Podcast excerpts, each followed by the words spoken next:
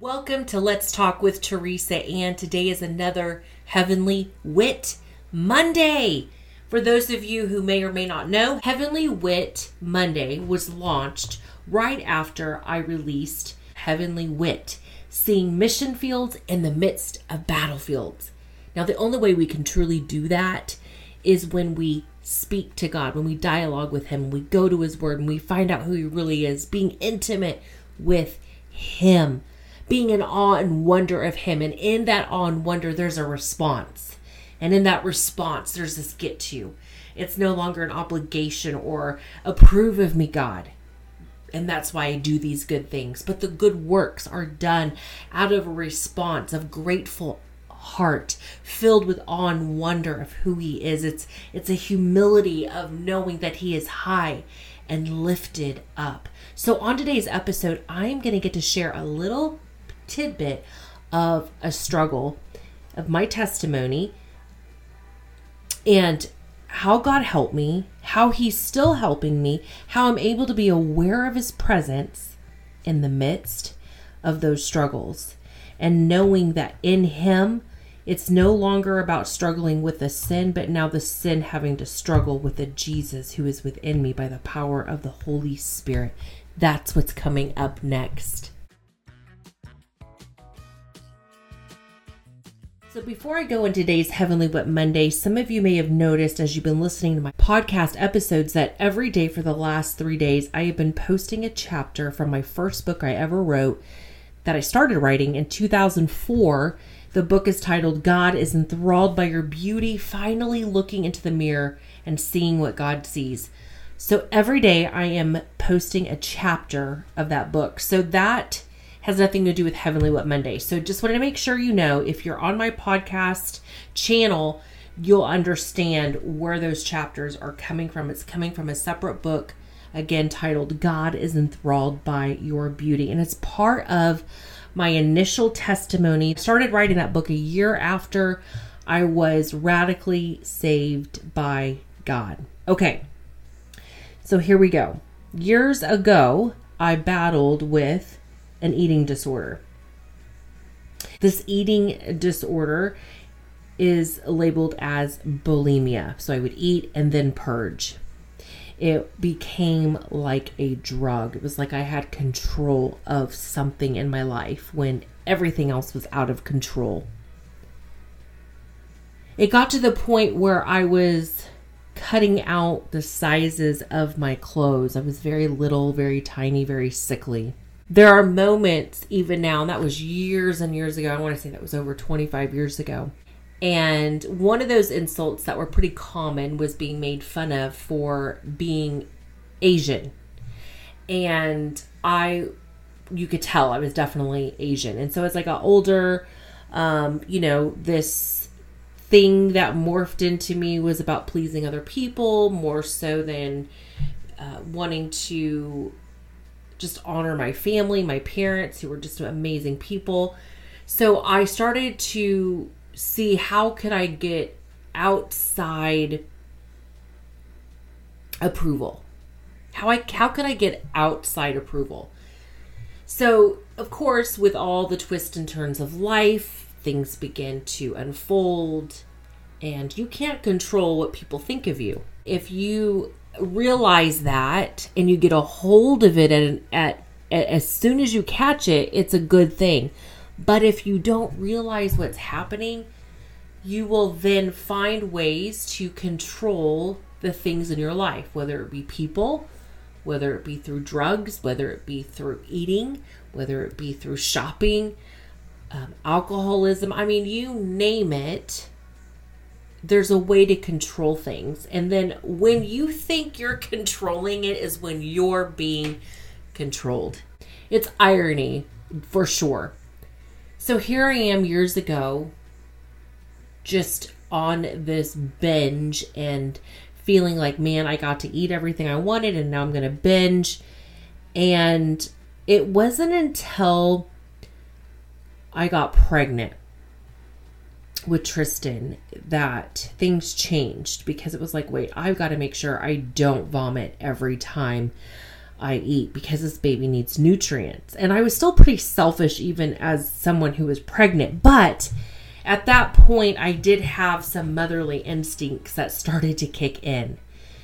And I remember at that point, I had purged so much years prior, you know, the gag reflex would just automatically go off. And it, it, it could go off just it didn't even I didn't even have to have anything really stirring it to happen. It would just happen. And then after I got pregnant, um, I began to experience major like hot flashes, and um, I would eat and would lose more weight. I felt like I was on fire on the inside. And I remember one day it was really like probably 30 degrees outside, and I went outside barefoot because I was so burning up, burning hot. And um, I found out later that I had hyperthyroidism. And hyperthyroidism is where your thyroid is overactive, not underactive, but overactive. So you can lose a lot of weight. You can um, just a lot of things can happen. So your body goes into overdrive really your body just never rests. And um, if you don't take care of it, then obviously heart attacks can happen, heart disease, all of that stuff. So at that point, um, I noticed that my eyes started to bulge, and and if you knew me before the thyroid disease, I had very uh, distinct um, eyes that slanted, and anyway, um, and when I was little, I always wanted my eyes to be big. So it's so funny how all of this started happening, but my eyes began to bulge, and I realized later how that vanity had taken over my life at a very young age, at five years old. And so God has been highlighting, and He highlights it as much as I will listen, where it all stems from and it stemmed from that place of wanting to control. Control, control, because in those moments when I was called names, I couldn't control those people from not calling me names. So I had to control something. And of course, depression comes over. You don't even know what that really is. When you're little, you just know that you're you feel moody, you don't know what you're going to be the next day, like you don't know how you're going to feel. So I had all these tumultuous things going on within this little person, within this little body. And when God touched me in 2003 of March, I was a, I was awakened in the middle of my sleep at 6 a.m. And I, and I always have to say this part. If you were to wake me up any other day while I was sleeping, I would wake up in a violent rage. Don't know why. I know that nothing ever happened to me when I was young to cause that, but that's what would that's what would happen. But on this particular day, March 6, 2003, I woke up with such peace and felt a hand on my shoulder. When I woke up, I looked to see that no one was there, or so I thought. And when I got up out of bed, the memory that I have is as though I was floating out of the bedroom into the office. And as I went into the office, I shut the door behind me, and there was a journal that I had bought the day before at the grocery store. And I never bought a journal for myself before. I actually did not like writing. I hated writing, I hated literature. I hated reading. And but that day I picked up that journal, sat in front of the futon, and began writing praises to God. And that was the moment I can tell you right now, I did not know you could hear the voice of God, but I know I heard his voice more in my spirit than my physical ears. And this these are the words I heard. You will write praises to me for the rest of your life and it was just normal. It was like, oh, okay. It wasn't like, what? Where did that voice come from? It was just this peace. I don't know how to explain it. It was just like one moment I was one way, as Mary says in The Chosen, and the next moment I'm completely different, as though I'd always been different forever. How do you explain that? I don't know. It's supernatural. It reminds me of Isaiah where it says that his ways are not our ways, our thoughts are not his thoughts. And in that moment is where I began to see where I could dialogue with God, where it wasn't about I don't know, I don't even know how to explain it, but that those were the moments that I began to see how God wanted to take that spirit of manipulation and control out of my life and, uh, and introduce me to his spirit. And his spirit, the Holy Spirit, does control something, but it's not others or things itself. And love consists of self control. And so those were the moments when God began to help me through my father, who just taught us girls, there's my sisters and I and my mom about memorizing scripture. And he was like, it's a sword. It's a weapon so that when you do get tempted or something comes your way, when that word comes back to you, it's a way to remind you, to make you aware of his presence. One of the scriptures my dad had me memorize was 1 Corinthians 10 13. And here it goes There is no temptation that has taken you, but every temptation is common to man. But God is faithful, who will not suffer you to be tempted above that you are able, but will with that temptation make a way to escape so that you may be able to bear it. He gives us an escape route to that temptation in our life. Whatever that temptation may be, He provides a way out, not just a way out, like as in physically, but a way out because Jesus is the way. So all when we become aware, this is why it's so important to be intimate with the Lord because if we're not, we're going to be tossed to and fro in this life. Culture will cause us to bow to it versus being humble and in awe and wonder of God Himself. So here, I want to circle back to this young girl riddled with bulimia, riddled with anxious thoughts about herself. God has me start writing a book called God is Enthralled by Your Beauty finally looking into the mirror and seeing what God sees. And what is that mirror? The mirror is the Word of God. Seeing through His eyes. When we get to know who He is, is when we find out who we are. This is what I began to learn through that temptation of bulimia. Did it mean it got easier? Absolutely not. Because there were probably 20 some years where I gained weight and but it was it was it was interesting how God began to change the way I saw myself over and over again even even until now to where now when I see myself I'm not like ugh. Instead I celebrate myself. I'm starting to celebrate who he created me to be. I want to celebrate her because I know where I came from. I know where He delivered me from. And I get to celebrate the progress of this lady who went from an insecure 30 year old, not knowing who she was, who she belonged to, and wanting to belong to everyone, to where she was willing to compromise anything and everything, even her own looks.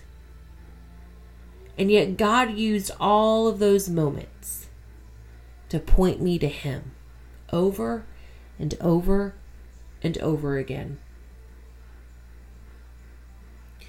And I still deal with vanity in the effects of my eyes because they're note it's noticeable at least for me. And I do believe that God is the healer and that that my body can receive healing at any given time. And it has for the most part, especially when I began to go on this health journey with the Lord. But one of the things I learned is that when our perspective is not on the Lord, but on our circumstances or on something we're going through or maybe a past experience that we can't get over, when our eyes behold anything else but Him, there's a struggle on the inside of us that will not allow us to embrace who He called us to be in Him. And until that time and until that moment that we finally say yes to his invitation, we will constantly struggle with this thing in us that's like, we can't be satisfied. But I want to share with you today that although every day is a struggle in how I see myself, it gets settled with the Lord in the quiet moments with Him. To where I no longer even compare myself to someone else, but now I say, Lord, thank you for who you created me to be. Thank you, Father, for the voice that you've equipped me to have in you. Thank you, Father, for the ability to see who you are so that I can finally find out who I am in you.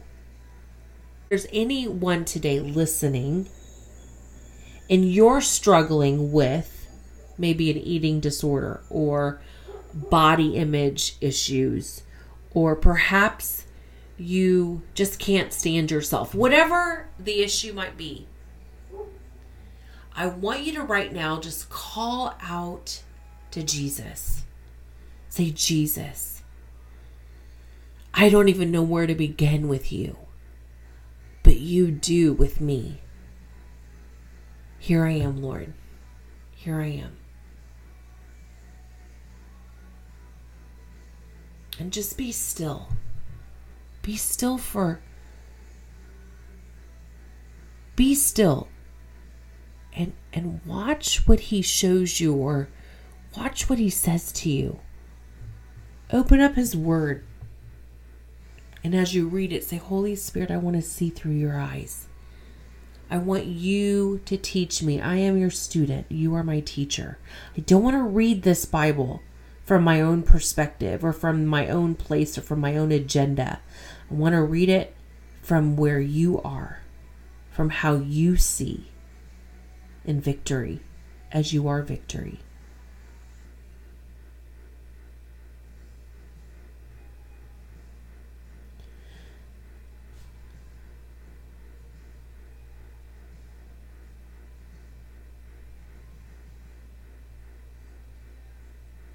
I pray that you're pointed to Him today.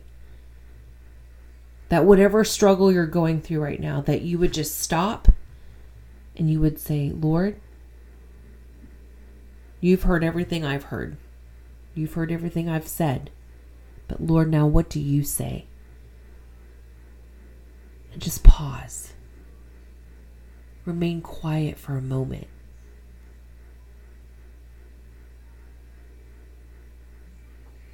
and what heavenly wit comes to mind in Him over you right now.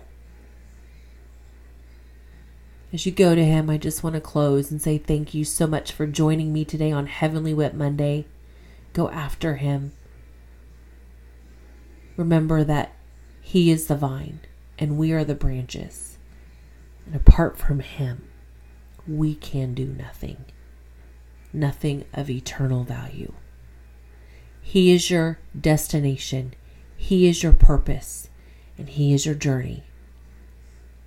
Let's not compartmentalize who He is from what He does, because He what He does is who He is, and who He is is what He does. God is love. But remember, love is not God, for God is the author of love. And He's the author of your life. And He wants to show you how you can take the things that you thought you had control of and now surrender to Him. So now you can take His love, receive it. So now you can see the beauty of self control.